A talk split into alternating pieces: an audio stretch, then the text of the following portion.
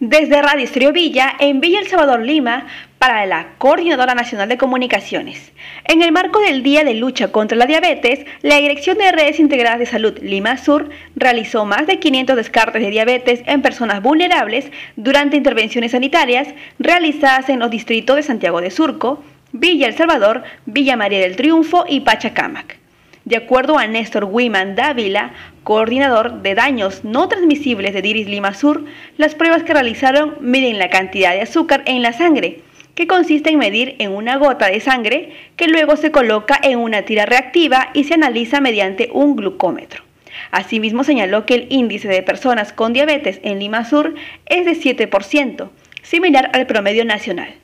Esta identificación de nuevos casos se ha logrado debido a que desde julio se han restablecido de forma progresiva la atención en consulta externa en los establecimientos de salud para pacientes con enfermedades crónicas, lo que se ha complementado con las intervenciones sanitarias focalizadas. Néstor Wiman también señaló que los centros de salud y centros maternos infantiles que cuentan con laboratorio realizan examen de sangre para la diabetes tipo 2 y prediabetes por lo que en las próximas intervenciones sanitarias se continuará con el descarte de diabetes y realizarán sesiones educativas de prevención de esta enfermedad mediante el lema Menos azúcar, más vida.